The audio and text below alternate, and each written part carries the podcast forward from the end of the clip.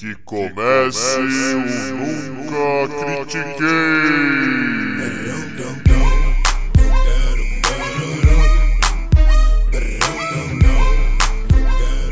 Boa noite, bom dia, boa tarde. Bem-vindo a mais um episódio do podcast esportivo, embasado, não jornalístico e zoeiro, Eu Nunca Critiquei. Eu sou o Maurício, the host with the most, o seu Gabriel Jesus desse episódio. E comigo, o meu Lulinha de hoje, Arthur Bindi. Como é que você tá, Bindi? É tão maravilhoso o seu Lulinha. Ser uma estrela com 17 anos, nenhuma responsabilidade e nem 10 anos depois já ser esquecido, abandonado. Uma puta renovação, né, pá? Nossa senhora. Um dia o Lulinha foi o futuro do futebol brasileiro, senhoras e senhores. Seleção brasileira. Bom, é exatamente Bom. isso que nós vamos falar. Nós vamos atacar logo de cara o nosso primeiro assunto: Copa São Paulo de Futebol Júnior, que teve o São Paulo campeão.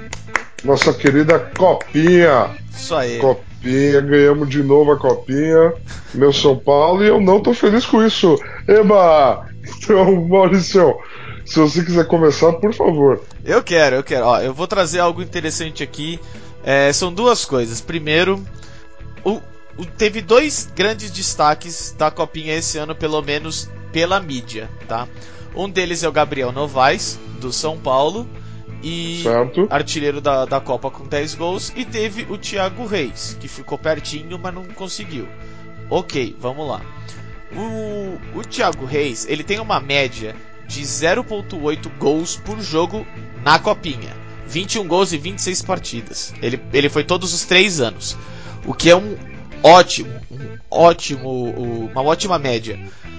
Porém, esse ano, que ele foi o destaque, que tá tudo, conseguiu uma, é, uma renovação com uma multa rescisória de 30 milhões de euros.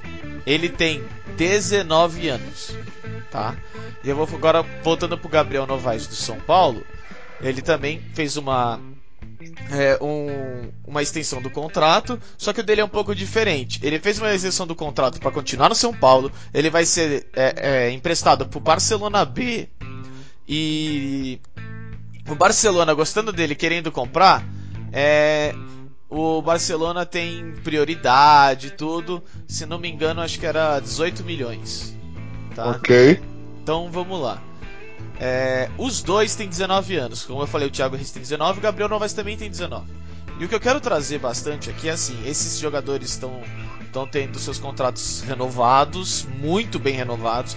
É, o São Paulo está renovando com o, o, o, praticamente o elenco todo, ou já tinha feito é, um pouco antes da Copa São Paulo de Futebol Júnior, tá? O Vasco também está correndo atrás para renovar com galera, tá? O que, que eu quero dizer? E principalmente nesses dois jogadores, tá? É, eles estão sendo renovados por uma puta grana e os dois têm 19 anos.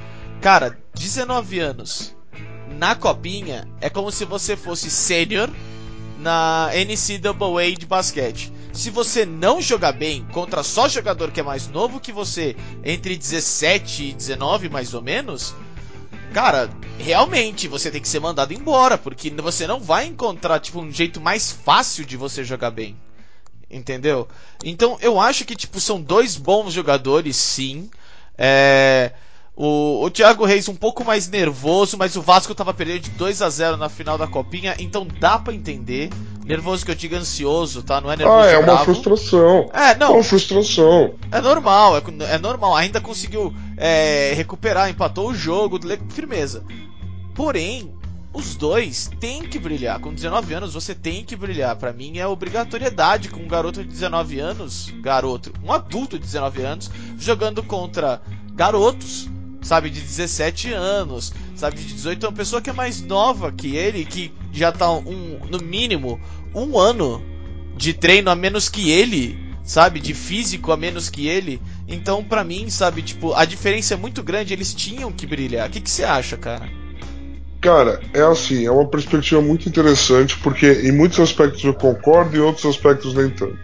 Um aspecto que eu concordo é o seguinte: se a gente se basear que as bases dos times de futebol elas são bem feitas, um ano a mais de treinamento é muita vantagem, porque você está mais preparado num nível muito mais alto, você tem um físico muito melhor, todas essas coisas entram em questão. Então, assim, se você pensar que um atleta fica num time desde os 12, 13, 14, 15 anos e ele é preparado, e quando ele chega nos 19, ele está no auge da juventude dele, né? No auge da, dessa carreira sub-20, que é a carreira no Brasil, é a carreira sub-20, se você está no auge dela com 19 anos, Aham. você tem que jogar melhor do que os moleques de 17 ou 18. E isso só não vai acontecer quando você encontrar Neymar da vida, quando você encontrar um Gabriel Jesus da vida, quando você encontrar um Lucas Moura, que são jogadores de futebol fora da curva. São muito fora da curva. Então, beleza, aí é aceitável, o talento deles ainda é igualado. Agora, quando você está só falando de tática, posicionamento, fundamento, é o esperado é que o jogador de 19 anos seja mais completo. Então eu concordo 100% com você. E é aí que está o meu problema. O São Paulo foi campeão da Copa São Paulo agora. E o São Paulo nos últimos anos tem tido times de base super competitivos. Porém, nenhum jogador da base do São Paulo tem tido uma carreira no São Paulo. O Gabriel Novaes já está indo para o Barcelona B por empréstimo o quão é necessário você pegar um jovem de 19 anos, artilheiro da Copinha, vindo com todo o ânimo, fôlego, com todo o momento do mundo nas costas dele, empurrando ele para frente, e você mandar ele pro Barcelona B para tentar fazer um caixa de 18 milhões de euros. Sabe? É esse tipo de coisa que me incomoda. O São Paulo tem, nos últimos anos, tomado por decisão montar times de base vencedores. Porque qual que é o raciocínio? Se eu estou nos jogos decisivos dos campeonatos sub-20, sub-18, são nesses jogos que a TV dá mais atenção, que a TV cobre mais. Certo. A ESPN, por exemplo, passa o brasileiro sub-20 o ano inteiro. Copa do Brasil sub-20 o ano inteiro. Então, assim, beleza.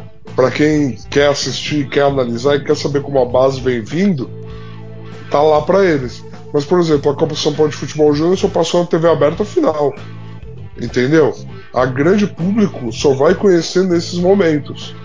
Então, se o São Paulo está competindo, ele consegue vender esses jogadores muito melhor. E isso me incomoda, porque você tem uma divisão de base para você não ter que comprar jogadores o tempo todo.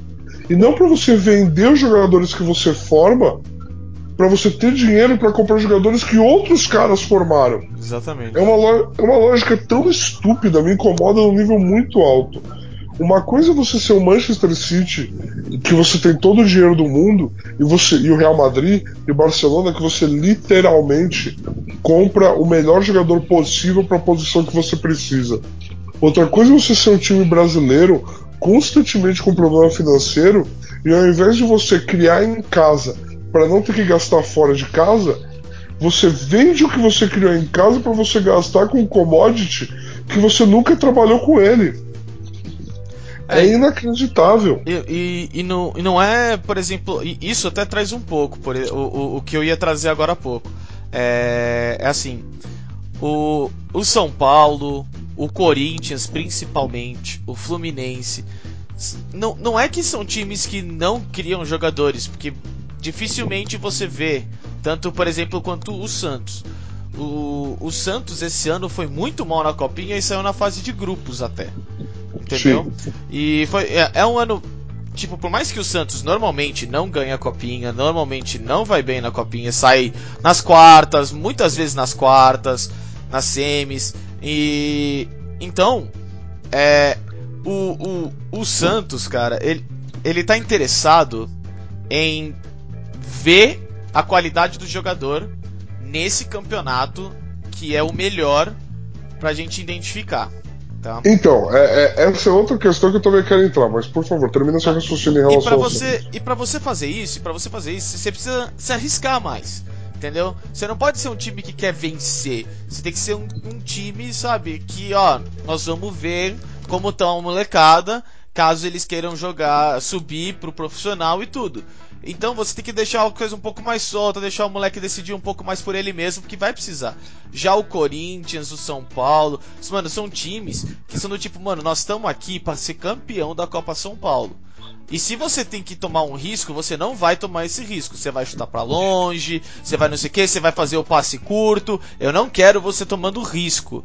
E isso atrapalha na hora de você criar os jogadores. E também, quando você chega nas finais, o mundo todo tá olhando para esse jogador da final. Não tá olhando pro jogador que saiu é, na quarta de final, a não ser que ele seja tipo um Neymar, um Neilton da vida, que aí tipo o olho dele já tá antes de começar o campeonato. Exato. E assim, uma coisa que eu que eu acredito assim, Maurício, o fato da Copa São Paulo ser a maior vitrine do futebol juvenil do Brasil é ao mesmo tempo incrível e triste. Me permita dizer por que incrível e triste. Ela é incrível porque o garoto pode montar um time, pegar um busão, vir para São Paulo e tentar a sorte de fazer uma boa Copa São Paulo e tentar uma carreira, sabe? E tentar aparecer para o mundo tentar fazer quatro gols em quatro jogos na primeira fase por um time que nem existia e acabar com um contrato na base de um time grande. Então, por isso ela é muito bela, a Copa São Paulo. Por que, que ela é muito triste? Porque a Copa mais importante juvenil do Brasil ela é jogada em 25 dias. São 25 dias em que você se importa com o futebol de base. São 25 dias que determinam muita coisa para muita gente. É cruel, cara. Cara, são É cruel. são 25 dias para 128 times mostrarem a qualidade. Ou seja, se a gente for pegar 128 times, são 1400 atletas que você tem que dar uma olhada. Então, com certeza, tem muito jogador que teria um potencial, não vou falar que é bom, mas que teria um potencial que ninguém vai ver. Que some, porque batido. sei lá, porque sei lá, viajou no Natal pra ficar com a família e comeu um negócio ruim e teve um mau janeiro. E ele vai ser julgado, sei lá por quanto tempo da carreira dele, baseado nisso. Sabe? Se, se, não é uma, se não é uma administração de base como a do Santos, como a do Grêmio, que pega e olha o moleque, o trabalho todo que vem fazendo com o moleque, tudo que vem construindo de habilidade do moleque, tudo e fala, não, ele teve um mau mês, né? Se é uma diretoria que é do São Paulo, eu sinto muito, esse moleque é cortado e sabe-se lá o que vai ser da carreira dele. É, então, é, é o que você falou, grande problema tá que o- os times estão em, em problemas financeiros enormes. E o Fluminense, cara, por incrível que pareça, é, pouca gente sabe, mas ele é um dos campeões, até mais do que o Santos, em vender jogador abaixo dos 18, do- dos 18 19 anos. Por quê? Porque quando o moleque tem algum brilhozinho, recebe uma ofertinha de merda, alguma coisinha assim, né, nessa época, ele já manda embora. Ele não pensa em eu vou aproveitar esse jogador no meu principal. Não, ele pensa tipo, ah, 2 milhões de euros é seu, leva, leva, ó, obrigado. E você tipo, É. caraca, velho, você podia valorizar, você podia fazer um trabalho, você podia ser campeão com esse moleque, entendeu? E É. vamos esquecer o valorizar até. Você podia ser campeão, você podia fazer alguma coisa com esse moleque, podia trazer mais alguma coisa. Eu acho que o valorizar é principalmente você valorizar o moleque. Porra, eu coloquei quatro anos de dinheiro no trabalho de base desse moleque. E aí, quando ele vira profissional, eu tenho que valorizar ele. Se o time de fora tá querendo contratar ele, ao invés. É assim que eu sinto que os dirigentes de futebol no Brasil se comportam. Eu sinto que os dirigentes se sentem ingratos. Do tipo assim, nossa, eu coloquei quatro anos em você e você tá com o seu empresário aqui na minha sala querendo ir embora por essa proposta. Por que, que você não aceita esse salário aqui? Sabe? Ao invés de virar pro moleque e falar assim, ei, eu coloquei quatro anos em você, o, eu sei o quão bom você é e agora os outros times estão sabendo o quão bom você é. vamos definir um salário aqui para você e vai dar tudo certo. Cara, é uma falta de confiança no trabalho que você mesmo fez com o garoto. Vender ele assim tão cedo. Tipo, lógico que você tem casos, como a gente já disse, do Jesus, do Marcelo no Fluminense, você que falou do Fluminense. O Marcelo foi vendido com 18 anos, mas o Marcelo é craque com 18 anos. É, não. O Marcelo é muito acima da régua. É, tem jogador entendeu? que é muito, É. muito, tipo, é muito fora do, do É. comum. E, o- e o Real Madrid bateu na porta, o Marcelo também tem o direito de falar, amigo, é Real Madrid, eu tô indo. Entendeu? Agora, quando é um time menor, você me surpreende a falta de argumentação de você sentar com um garoto, de você sentar com a família um garoto, de você se colocar numa situação de você falar assim, não, eu vou sim aumentar o seu salário e vamos fazer você ficar ainda maior aqui. Aqui você está confortável, aqui você tem sua família, aqui você tem sua estrutura. Você ainda tem só 19 anos, cara. Vamos jogar aqui. É, para mim, algo que vai muito em prol do, da base do Santos até hoje, é, o pessoal comenta muito, ah, caso de sucesso, o, Gabigol, o Neymar, mas eu, eu quero trazer algo que é- não é um caso O de Rodrigo, sucesso. o Rodrigo aí Não. agora. O Eu- Rodrigo. Também. Mas eu não quero trazer um caso de sucesso. Esses foram jogadores que o Santos acompanhou a qualidade. O Gabigol e o Neymar já eram conhecidos antes, sabe? Já quando pequeno decidiram ficar no Santos, completar o seu desenvolvimento e depois ir sair. O Neymar é o, é o jogador que é hoje. É, e, e o Gabigol também é um jogador super respeitado, foi artilheiro do Brasileirão, sabe? Então, eles são da hora. Agora, um desses jogadores, tam- por muito parte também de empresário, decidiu com acho que tava com 16 anos por aí, e falou não, eu vou, eu quero ir pra fora, eu vou, eu vou jogar em qualquer outro lugar, eu não vou ficar no Santos, eu, eu valho muito mais que isso. O nome dele é Jean Xera. Quem, quem muitas vezes, muitos de vocês podem não lembrar dele, tá? Por quê? Porque ele já passou por acho que 15 a 16 times. Ele não consegue se manter num time, ele é sempre cortado. Ele foi pra, pra Europa, foi cortado, foi pra outro time, foi cortado, voltou pro Brasil e começou. Até que, tipo, acho que faz uns dois anos, três anos, ele voltou pro Santos. Pro- e tava jogando lá no, no, no- como se fosse os reservas do Santos, sabe? Tipo, junto da molecada, Time junto de um, de um time Sim. B, assim, sabe? Por quê? Porque ele é, é, cortou-se o desenvolvimento dele muito cedo. Foi Sim. cedo demais. E por mais que, Sim. tipo, ele pode ter recebido uma puta oferta, ter feito uma grana, não tem problema. Só que assim, comparado com o que poderia ter sido, foi algo que cortou muito cedo. O Lulinha, é que, o que a gente falou, foi algo assim. Foi colocado É, no, no- no- na estrela muito rápido, foi pedido demais pra ele sem o desenvolvimento necessário. E não dá, não tem como você, tipo, não tem como a gente pedir dessa molecada, sabe, falar, não, você tem que jogar. No... Não, cara, é, é- é Neymar, sabe, Robinho, que tipo, são jogadores que foram seleção brasileira é, desde o dia em que puderam ser seleção brasileira até o final da carreira praticamente, porque eles são fora da curva, sabe? Exato. Esses a gente pode, tipo, não é nem cobrar, mas esperar isso. Agora do resto é desenvolvimento, cara. Exato. É, você não. É, é, é, assim, existe uma curva, existe uma média por uma razão, tá? E é, é inadmissível para mim um diretor de futebol num clube não conseguir olhar e falar assim, ok, pro meu elenco não dá para ter todo mundo fora da média. Eu vou ter que ter jogadores na média que saibam fazer o arroz com feijão da sua função de forma correta. E aí é muito melhor ter um garoto da base que saiba fazer o arroz com feijão de forma correta do que eu gastar para trazer um cara que talvez faça o arroz com feijão de forma correta. Isso, isso me incomoda muito. Isso me incomoda muito, cara. Porque assim. É, é, você, você não dá para ter uma categoria de base tentando só achar joia. Significa que você não tem um processo, você não tem um treinamento, você não ensina nada. Para mim, zagueiro que sobe da base pro profissional e não tem saída de bola, o técnico da base tem que ser demitido. Ele não ensinou nada pro garoto. Nada.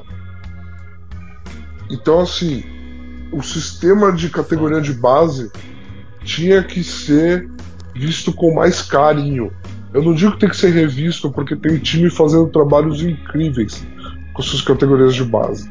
Então não é que ele tem que ser revisto, mas ele tem que ser visto com mais carinho e o futebol tem que ser enxergado de uma forma administrativa coerente.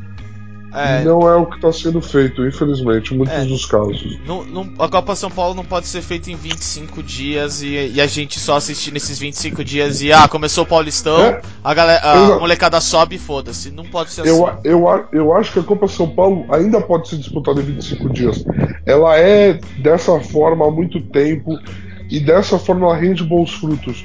Mas ela não pode ser o único parâmetro, vídeo e medida e unidade de medida pro futebol de base brasileiro.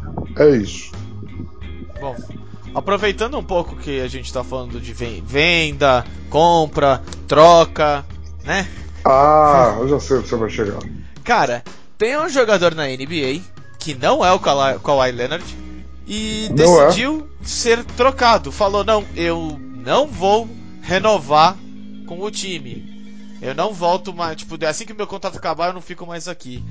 Me conta um pouco mais disso, cara. Eu, eu acho que você tem algo legal aí. Vamos lá. Anthony Davis, cracaço, cracaço. Qualquer um consegue fazer um argumento de que ele é um jogador top 5 da NBA. Ele é craque. Pediu para ser trocado do New Orleans Pelicans através do seu agente, do seu empresário, Rich Paul. Por que que dizer que o empresário do Anthony Davis é o Rich Paul é importante. Porque Rich Paul é o empresário de LeBron James. Rich Paul é a melhor amigo de infância de LeBron James. E Rich Paul é o dono da empresa Clutch Sports, que nesse momento agencia alguns jogadores da NBA. Então, assim, é importante a gente saber o que está acontecendo na NBA hoje. LeBron James está dando as cartas mais do que nunca. Ele controla o destino de muita gente dentro da liga. Quando um jogador que nem o Anthony Davis, cujo LeBron ama, cujo LeBron já veio a público falar o quão craque ele é, Isso é bem real. cujo LeBron, o LeBron selecionou para o time dele do All-Star Game do ano passado, quando o LeBron foi capitão. Então assim, e é muito claro que para todo mundo que o destino do Anthony Davis, quando ele fala eu quero ser trocado, é basicamente dizendo assim: eu quero ir pro Lakers jogar com LeBron James. É isso que eu quero. E assim, tem muitos times que podem fazer uma oferta boa. Sim. E quem decide se vai aceitar a oferta ou não é o Pelicans. É muito importante frisar isso. Se o Pelicans não quiser aceitar oferta nenhuma, pagar o salário do Davis, deixar o Davis mofar no banco, que nem o Santo Antônio Spurs fez com o Kawhi Leonard ano passado, até arrumar a situação de troca que eles consideraram a melhor possível, que foi com, Toronto, com o Toronto Raptors, o Pelicans pode fazer isso. Só que até que ponto vale para uma franquia pagar esse preço, né? Se tem tanta gente querendo comprar o que eles estão tendo que vender agora. Então, assim, o Celtics é uma opção, porque o Celtics tem muita moeda de troca boa. O Celtics tem escolha de draft a rodo. O Toronto é uma opção numa tentativa de ir all-in esse ano, que está com um time bom e tem o Kawhi Leonard, entendeu? São, muito, são muitas opções. Porém, para todo mundo tá meio claro de que o destino é o Los Angeles Lakers. Ele só tem que se acertar na proposta. E aí, Maurício, tem uma coisa que tá na minha cabeça, Pô. que não sai da minha cabeça. Eu tô sentindo algo legal aí, cara. Que eu acho que é assim. O LeBron James, um mais ou menos um mês atrás, sofreu uma lesão na virilha. Ele foi avaliado e ele tá fora desde então. Avaliado pelos médicos do Lakers, certo? Avaliado pelos médicos do Lakers e por médicos especialistas. E assim, a lesão na virilha ela é uma lesão muito pessoal. No sentido de que assim, você tem que se sentir confiante no seu músculo para você conseguir mover adiante. Entendeu? Você tem que criar aquela confiança. O LeBron tem 33 para 34 anos, entendeu? Então, assim, é uma época da carreira em que todo cuidado é, é, é necessário. Então, se o LeBron falar assim, ó, gente, eu sei que clinicamente aí tá legal, mas eu quero mais uma semaninha para me sentir confiante, todo mundo vai falar para ele, beleza, LeBron, tira essa semaninha. Beleza, então aqui você tá aqui comigo até agora, certo? Uhum. É isso daí. Mano, você tem que ver minha cara, velho. Continua. Vamos lá, vamos lá. E se nesse tempo todo que o LeBron esteve machucado, ele, Rich Paul e Anthony Davis conversaram e a própria diretoria do Pelicans conversaram do tipo assim, olha, a gente quer o Davis em Los Angeles. E o! Davis quer ir para Los Angeles. Quem vocês querem de troca? Porque assim, ó, é, o que eu tô falando aqui pode parecer loucura, mas vocês não podem esquecer que três meses atrás, vocês entram lá no site do Bala na sexta, vocês vão ver essa matéria. Três meses atrás, o LeBron deu uma declaração falando que o time precisava de melhor proteção no garrafão. Dias, dias depois, Tyson Chandler, que foi renovado o contrato dele no Phoenix Suns para ele ser o veterano que ia ensinar os atalhos da liga para o DeAndre Ayton, que foi a primeira escolha do draft, que foi a escolha do Suns. Teve um buyout, ou seja, o contrato dele foi comprado pelo Suns e ele foi liberado. Foi liberado como agente livre e ele assinou com os Angeles Lakers um protetor de garrafão sólido e experiente, do jeito que o LeBron queria. Ah, beleza, o LeBron pediu um jogador e a diretoria do Lakers foi e fez a negociação. Sim, você pode olhar desse jeito. Como você pode olhar do fato de que quem é o general manager do Suns, se não outro que James Jones, um dos melhores amigos do LeBron, o cara que junto com o LeBron bateu o recorde de finais seguidas da NBA, só que ficando no banco em todas elas. Ele só estava no elenco porque ele era amigo do LeBron. Aonde o LeBron ia, ele levava o James Jones. Então assim, é o tipo de coincidência que não é coincidência. É. Então, voltando ao ponto do Pelicans, todas as partes sabiam. GM do Pelicans, Anthony Davis, Rich Paul, LeBron James, eles sabiam que essa troca ia acontecer. E se o GM do Pelicans virou e falou assim: LeBron, ok, vai acontecer. Então eu preciso saber exatamente quem eu quero dos moleques do seu time. Opa! Entre Lonzo Ball, Brandon Ingram, Kyle Kuzma, Mo Wagner, quem eu quero. E o LeBron falou: Ok, então é o seguinte, eu tô lesionado, eu vou ficar um mês fora. Você tem um mês de jogos para você fazer uma avaliação de quem você quer de verdade nessa troca. E by the way, o Rondo vai comigo. O Rondo vai comigo, exato. O Rondo vai Pra co- deixar cara, só a molecada em quadra. Cara, é assim. O Brandon Ingram aumentou os números. Kyle Kuzma teve jogos espetaculares. Teve jogos horríveis, mas jogos espetaculares.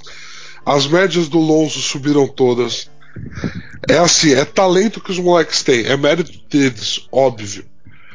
Mas, cara, todo mundo sabe que para uma troca do Anthony Davis acontecer, ou Lonzo Ball, ou Kyle Kuzma, ou Brandon Ingram, ou Josh Hart vão ter que estar na troca. E vai ser um pacote que envolva dois desses quatro nomes, mais uma escolha de draft. Para todo mundo que está acompanhando a NBA, esse é o pacote mais óbvio que vai acontecer. E talvez um outro jogador da rotação, tipo um Ivica Zubat, que é um center, tipo um Javal Magui, qualquer um desses. Pô, cara, tem que ser uma troca que que valorize o Pelicans, não atrapalhe. É que tem a questão do movimentação salarial, que Justo. algum deles vai ter que ir para absorver o salário do Davis. Então assim, isso vai acontecer, mais cedo ou mais tarde. A data final para trocas é quinta-feira da semana que vem.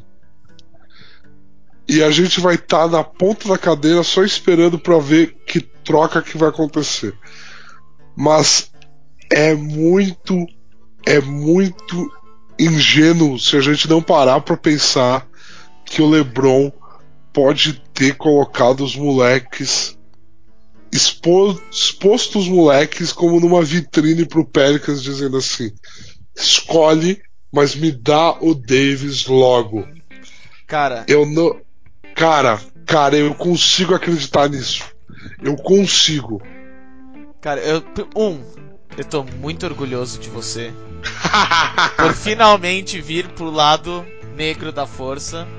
Tá? Sim, É, mas assim, o LeBron é, tava, tava no, no Cavs e todo mundo sabia que ele não ia ficar no Cavs. Né? Ele, o contrato vai acabar e ele vai pro Lakers, certo? isso. Todo mundo sabia. O que, que aconteceu? O Kawhi Leonard falou no Spurs: Eu não volto pro Spurs, eu quero ir pro Los Angeles Lakers. Isso. Ou seja, já não é a primeira vez que um jogador se nega por causa de alguma lesão, sabe? No caso do Davis não foi nem lesão, foi algo mais de boa, mas no caso do Leonard, uma lesão, falou: Eu não volto, eu quero ser trocado e eu quero ir para o Lakers, tá? É, e seria tanto o Leonard quanto o Davis uma segunda estrela para ajudar o LeBron a tipo carregar o time para os playoffs, para as vitórias. Ok. Sim. Uma coisa muito importante. O, a diretoria do Pelicans, não sei se você já tá sabendo, tá conversando com um certo técnico da NBA, tá? É, Tá. Sobre como lidar com essa situação. Porque essa teoria da conspiração que você mandou, eu não manjava. Eu não manjava, eu só achei que ele. Tá, eu quero ir pra lá. Porque eu quero, ponto, acabou. Até Sim. porque pra mim, é, a, a gente comentou que o Davis estava é, chateado com o owner, na minha opinião. Agora, Sim, a gente nunca. falou no review. A gente falou no review que ele tava puto porque ele joga num time pequeno Isso. que não enche estádio e não consegue competir. Exatamente. Aí a, a, a diretoria do Pelicans foi pra esse técnico ainda misterioso, que quase nada, e falou: Cara, você passou por isso, o que, que a gente tem que fazer? E é claro, o Greg Popovich virou pra ele e falou: Não aceite a demanda dele. Espere, veja a melhor situação. Ele falou: Não, é, é, don't cave to the Lakers. Não se submeta ao Los Angeles Lakers. Ah, ele quer ir pra lá? O azar é dele. Tem muito time que adoraria ter o Anthony Davis.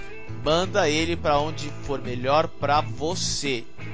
E não esque...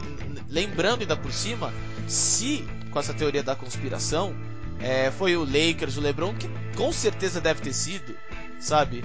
Foi o, o, o Lakers e o LeBron que iniciaram tudo isso.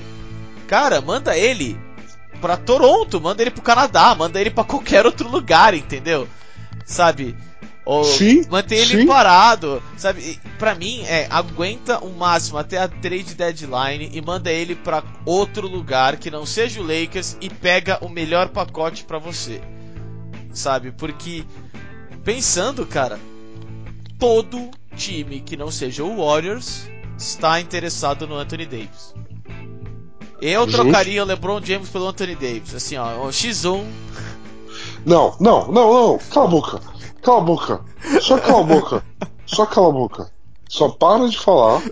Para, para, fique em silêncio. Presta atenção no que você disse. Que você vai ver que você tá errado. Tá bom? Tá bom? Anthony Davis é cracaço. Cracaço de bola.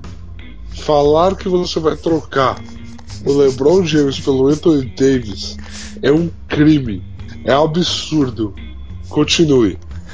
Não, então, é, só pra lembrar pros nossos amigos ouvintes, é, o Lakers não é, nunca foi inocente, sabe? A, a ida do Kobe Bryant para o Lakers também tem muita discussão do que foi dito por trás das cortinas para fazer o Kobe Bryant ir para um time que tem um mercado grande, porque ele tinha Ah, sido não, quem escolhido viu? pelo Hornets.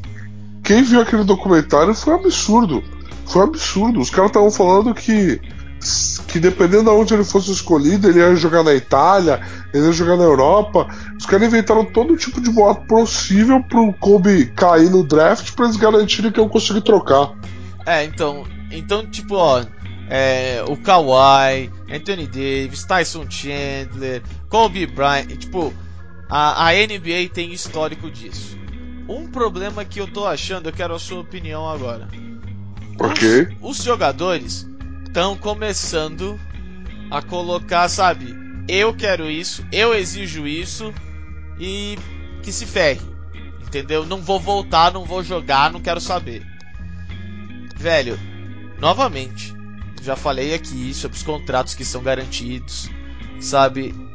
E eu tenho que trazer de novo. É mais um jogador, é mais um jogador que chega pra franquia dele e mantém a franquia de refém. É... Então, então, sim e não. Não, eu entendo, eu, assim, eu entendo que tipo ele pode estar insatisfeito. Ele poderia é, algo que eu é que assim agora ele foi deixado é, é, no no banco, não tá jogando. Mas assim ele falou que ele não ia assinar de novo com o Pelicans. O que é melhor do que falar eu não vou voltar. Eu não vou jogar. Isso. Ele Entendeu? falou que não vai renovar e ele disse que ele joga o resto da temporada. Se o Pelicans não trocar ele, ele joga. Sim. É que assim, o que eu quero dizer é do tipo, ele foi pedindo para ir pro Lakers, sabe? Já com esse, e tem essa conspiração por trás também. É, ele foi multado em 50 mil dólares, o que não é porra nenhuma. Mas porra nenhuma. é porra nenhuma. Mas do tipo, ou seja, teve algum alguma coisa aí que é, não é legal. Então fica. É, não, pelas regras da liga, o, o jogador não pode requisitar publicamente uma troca. Ele pode sentar com o GM e falar assim: ó, eu não quero mais ficar aqui. Publicamente, que nem o agente dele fez, que nem o Rich Paul fez, não pode. É, então, aí fica fica algo fica algo chato para as franquias, porque as franquias agora estão se vendo do tipo, putz, Será que do dia pra noite o meu jogador simplesmente vai virar e falar: Eu não quero mais ficar aqui, eu não volto mais? Sabe, pô, é complicado, velho. É extremamente complicado nessas horas.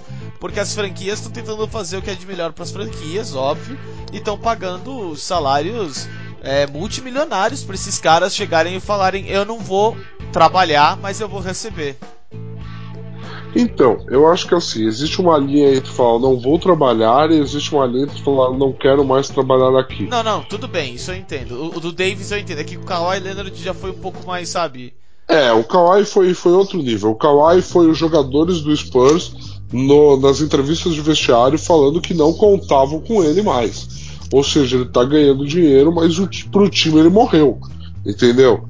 Então, assim, é um caso completamente diferente que o Kawhi fez do que o que o Leonard está fazendo. É... A única questão para mim, eu entendo o seu ponto de os times começarem a pensar dessa forma, né?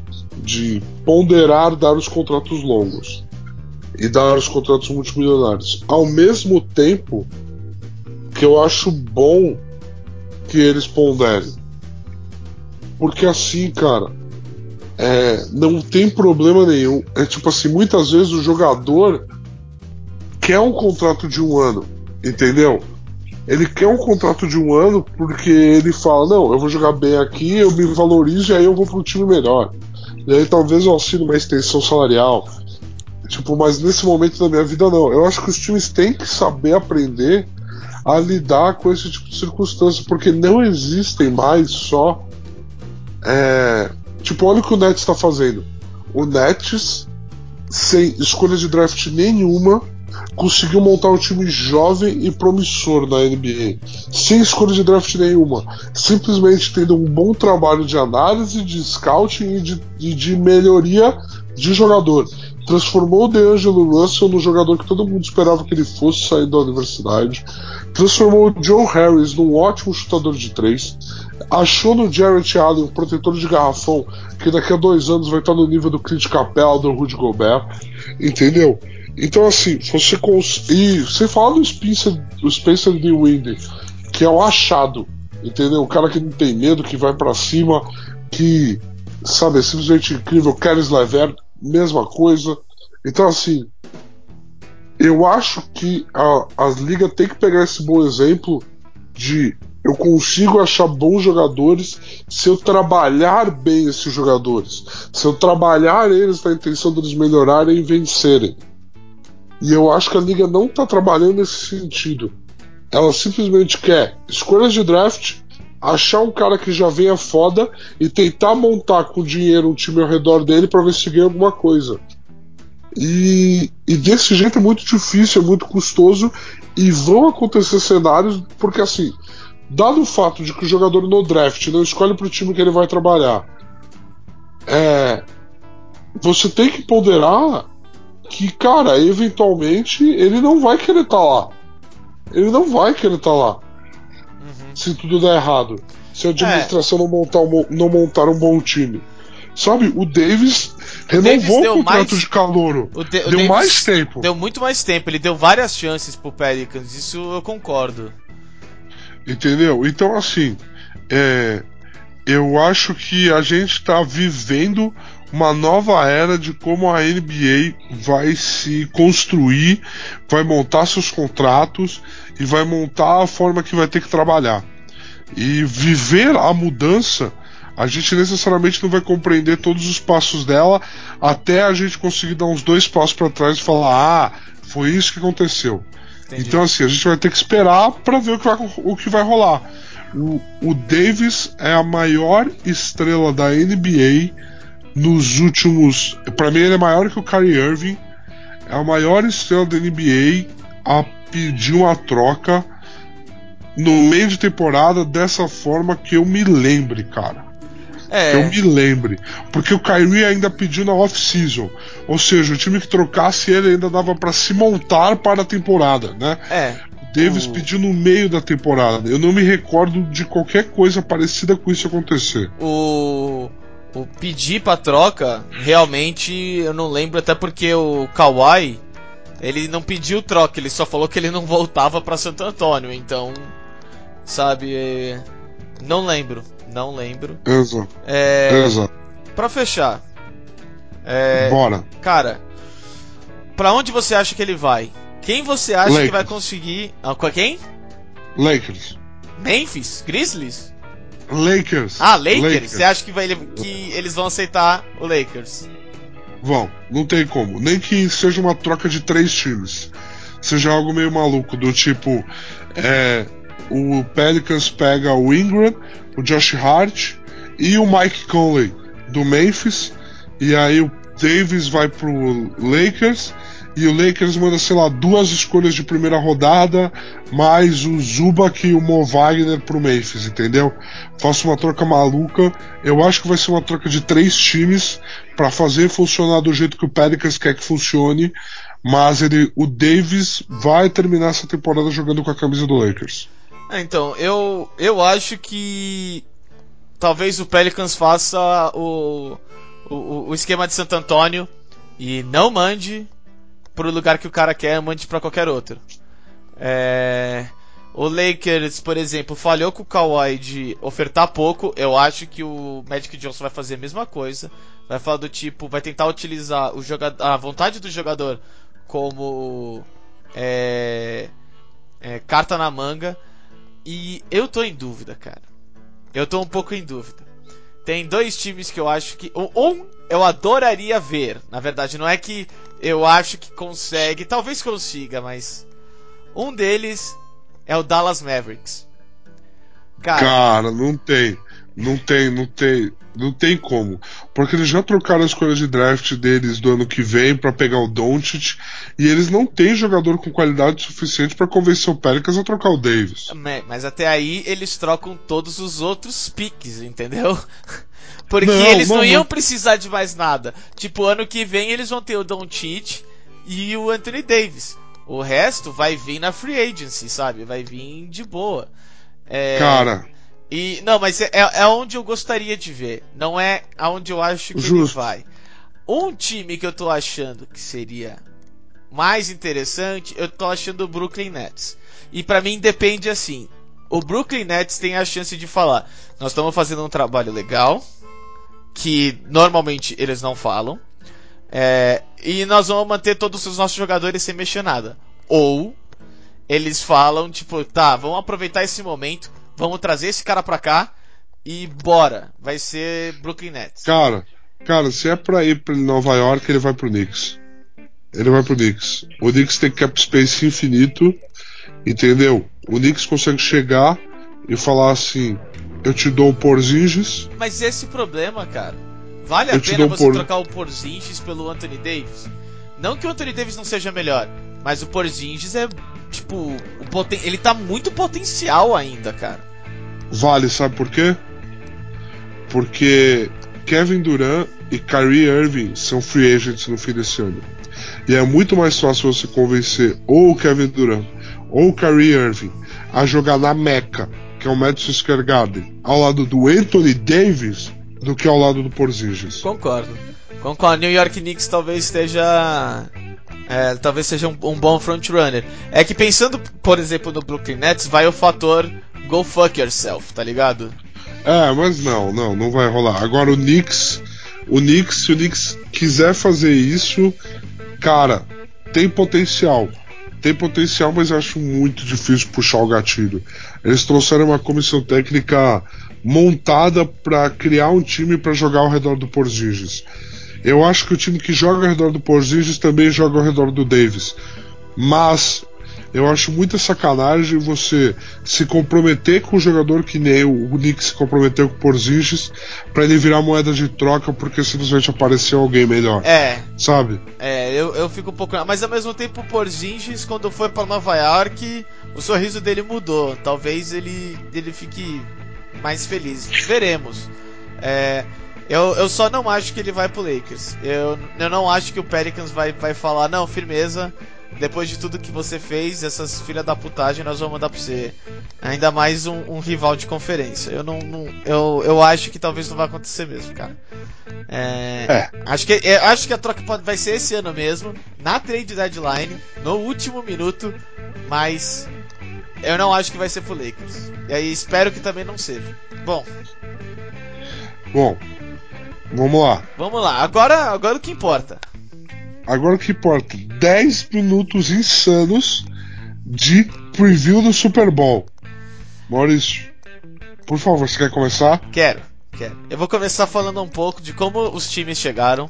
Pra quem não tá sabendo, o maior evento esportivo do mundo vai acontecer agora nesse domingo. Evento único, tá?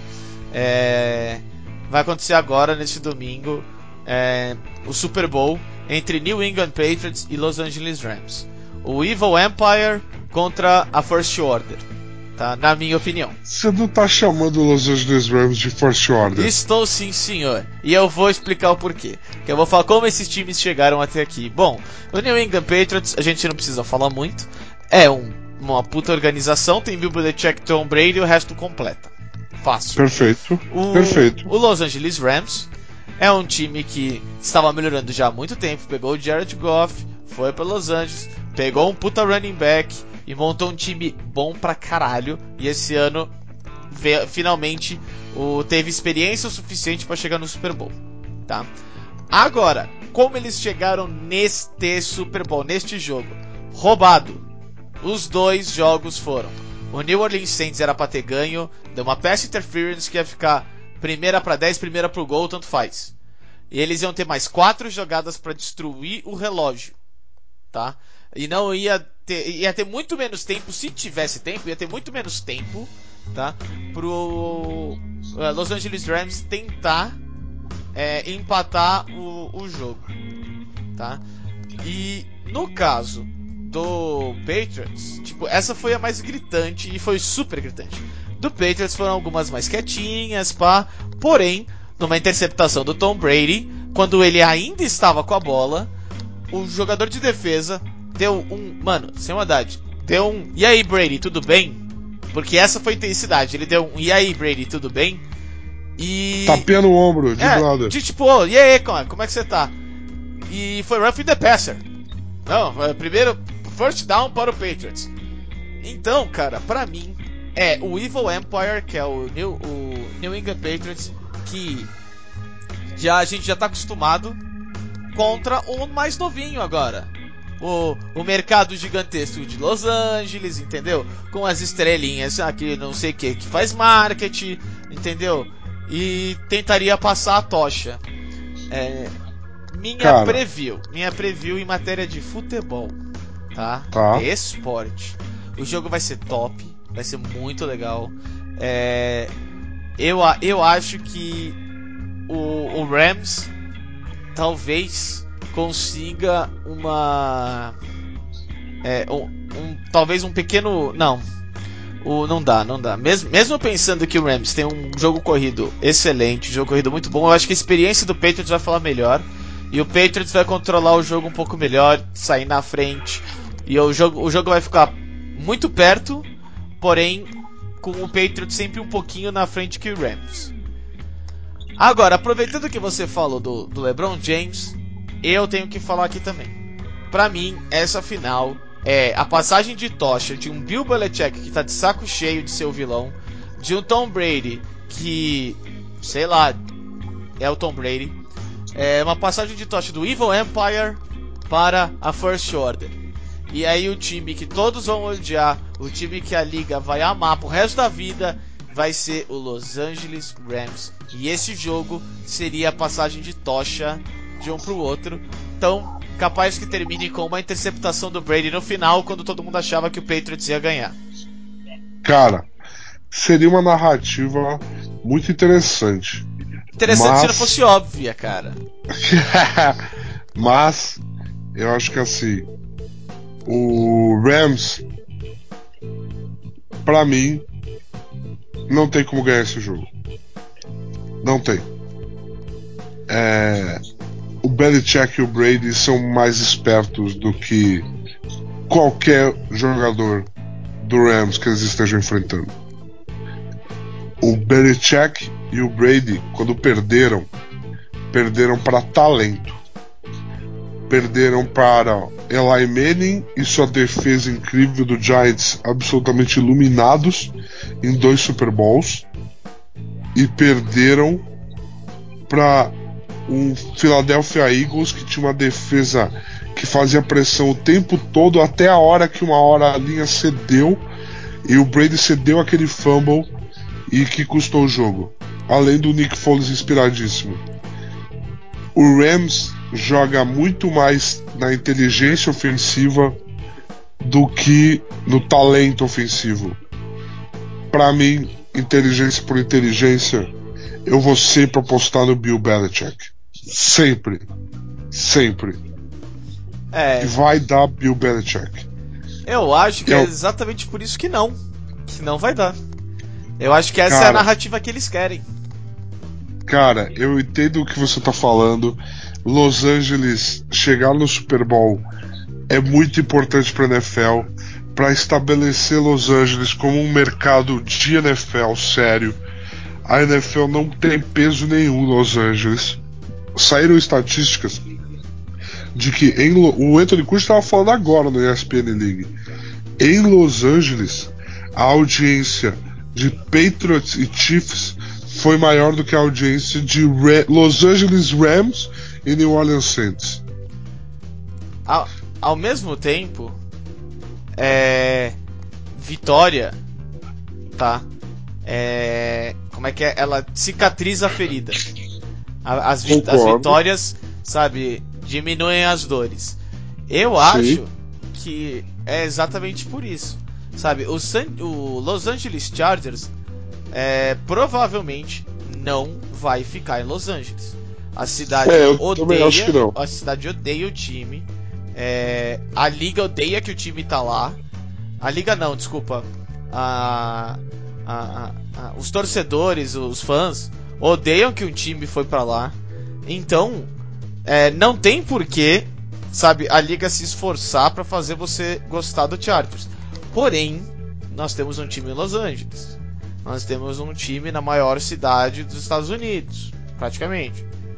É, cara, eu acho que sim, eles vão passar a tocha. Eu não tô falando assim, é, tipo, Eu não, não que o, o Los Angeles Rams não consiga ganhar, consegue. Sabe? O, pra mim, o Los Angeles Rams dos, nos playoffs tem o melhor jogo corrido dos times. Todos. Que foram pros playoffs. É, tanto que o. Ok. Principalmente porque o Chiefs Apesar perdeu o Kareem jogo- Hunt. Apesar de que o jogo corrido do, do Patriots Também foi é um negócio inacreditável. Também um negócio é. inacreditável dos playoffs. É, não, não, não vamos falar que não é. Porém, é, o, o, o, o Rams tem um jogo corrido muito melhor. E quando, quando você tem um jogo corrido bom, um jogo corrido que você se impõe, é outra coisa. É, Cara, mas eles vão conseguir se correr. impõe o jogo, cara. Eles vão conseguir fazer. Porque qual que é o negócio do, do Patriots? É, o Patriots não tem um DNA. O DNA do Patriots é vencer, não importa como. O Rams tem um DNA. Eles têm um ataque dinâmico, rápido, up-tempo. E assim, você vai abrir mão do seu DNA para você ter mais tempo de posse de bola, para você deixar o Tom Brady mais fora de campo, você vai conseguir fazer esse sacrifício de verdade? Porque, cara, o Patriots vai sacrificar tudo. Se o Tom Brady precisar lançar cinco vezes só no jogo pro Patriots ganhar, o Tom vai. E eu não sei se o Rams vai fazer a mesma coisa. O Rams tem um DNA próprio, vai partir para cima com esse DNA, vai tentar se impor cedo, que não é uma estratégia errada, mas eu acredito que dessa forma eles não conseguem ganhar do Patriots. Ah, eu, eu já, já discordo um pouco. É, eu, eu não, é, não vai ser fácil, porém, é, é bem possível. Porém, o. O, o, o Então Rams você vai de Los time- Angeles no Super Bowl. Cara, eu vou de Los Angeles porque eu, eu tô com essa, com- essa passagem de bastão na cabeça. Se não, é óbvio que eu iria de Patriots. Eu acho o Patriots o time mais completo porque tem Bill Belichick e Tom Brady. Pra você passar essa barreira, sabe, você precisa de, sabe, de, de, de algo tão bom quanto, entendeu? Senão não vai, um dia inspirado. É, tava até conversando com, com, com meu pai no pod. É, é, pode, pode ser considerada uma das melhores duplas de técnico e, e quarterback Jogador. da história da NFL. Pra mim é a melhor. Entendeu? Tipo, pode ter uma discussão aqui ali, é, pode, porém, eu não conheço, eu também considero a melhor. Mas se alguém me falar não é, eu sento, pago uma cerveja e falo bora, porque tem discussão sim. Só que, porra, os caras são muito bons, Zé. Os caras são muito bons. É que eu acho que a narrativa é grande demais pro mercado, grande demais pro final de carreira do Patriots. Entendeu? Entendo o que você está falando. Entendo o que você está falando. Mas eu acho que o Tom vai provar pra gente o que ele vem provando a temporada inteira. De que velho demais tá o seu ovo. Porque ele tá inteiraço. Ele vai fazer o que ele quiser fazer. Por quanto tempo ele quiser fazer. Eu. Eu acredito que vai dar Patriots. Vou torcer muito contra. Tô admitindo aqui. Vou torcer muito contra. Pra cada sec que o Brady tomar, eu vou virar uma dose. Entendeu? Mas eu acho que vai dar Patriots. Não tem o que fazer. Bom, eu eu não, eu não sei, não tem como os dois times perderem. Então, não, não tem. então fica tem. é, fica difícil, fica difícil pra mim torcer pra um, qualquer um dos times. Porque eu não quero torcer Não, essa era a pior ganhar. final pra você. É. Essa era a pior final. Uma final pior que isso, só Los Angeles contra Los Angeles pra você. Nossa, com certeza. Com certeza. Nossa, só, só poderia. E, véi. Não dá. Não, não dá pra torcer pro Rams. Eu não consigo torcer pro Rams. É, pra mim, eles vão ser o futuro. É. O, o, o futuro Império do Mal. Império Galáctico. É. Vai ser o futuro Império É, Galáctico. vai, vai ser a First Order, entendeu? Então, pra mim, não, não tem eu, eu torcer, sabe, pro, pro Los Angeles Rams. Eu talvez, talvez, talvez, talvez, talvez, talvez, eu torça pro Tom Brady sair com mais um Super Bowl pro final da carreira dele e fecha a carreira dele. É, mas ele não vai aposentar se ele ganhar, cara. Não mesmo. É, eu sei que não, mas não quer dizer que vai ser a mesma coisa, entendeu? Justo.